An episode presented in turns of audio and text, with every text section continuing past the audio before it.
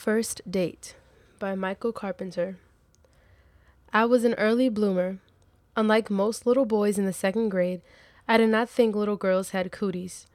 My attraction to the opposite sex began two years prior in kindergarten. During rest period, we would lay on these little bamboo mats, and I will never forget that funny feeling, those butterflies in the pit of my stomach, when Melinda winked at me. I was hooked. When I was in the big leagues, in other words, elementary school, we didn't have time out.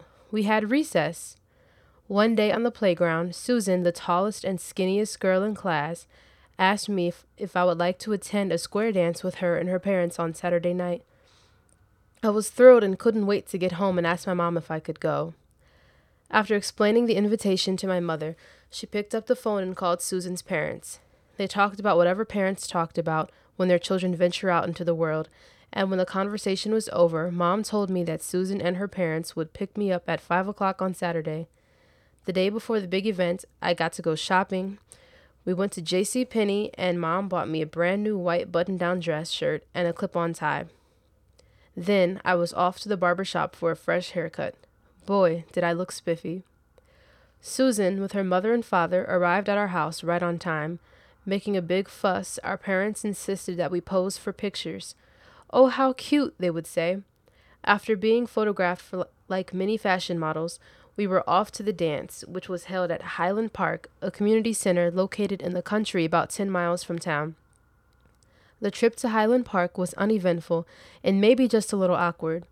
Susan and I, sitting in the back seat, didn't talk much. We looked out the window and watched the scenery as we traveled along a hilly and winding country road. After we arrived and the dance began, the ice started to melt. I learned how to do-si-do, allemande left and allemande right, and promenade, with a few other fancy steps tossed in for good measure. We were having fun, laughing, playing, and dancing around in circles.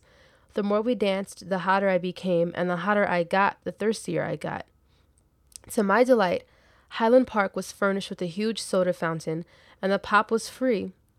By the end of the night, I must have drunk over a hundred gallons of Coke, Sprite, and Orange Crush, all mixed together. The dance ended at ten o'clock, and we all returned to the car for the ride home. The return trip was very different. It was dark outside, and we couldn't see anything outside the windows. With every hill we went over and every sharp curve we went around, I felt worse and worse. I was getting motion sickness. With all that soda sloshing around in my stomach, I couldn't help myself. I couldn't hold back any longer. I got sick all over the back seat of the car. I upchucked all over myself. Even worse, I barfed all over Susan. Oh, the horror, the humiliation. The next day, I spent most of Sunday afternoon trying to talk to my parents into moving out of town. When I realized that wasn't going to work, I spent all of Sunday night trying to convince my mom that I had the bubonic plague. She wasn't buying it, insisting that I had to go to school in the morning and face the music. Reluctantly, shuffling my feet as long as possible, I walked off to school Monday morning. I arrived late and sunk into my desk in the back of the room with my head low in anticipation that everybody would start laughing at me.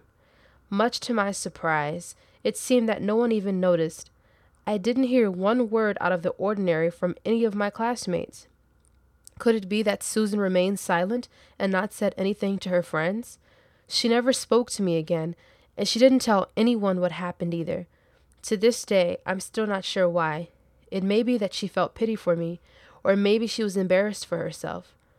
Whatever the case, my reputation was saved, and the possibility of future dates were still intact. From that day forward, I began to take stock in a pharmaceutical company that made Dramamine, a small yellow pill to prevent motion sickness. I never left home without it.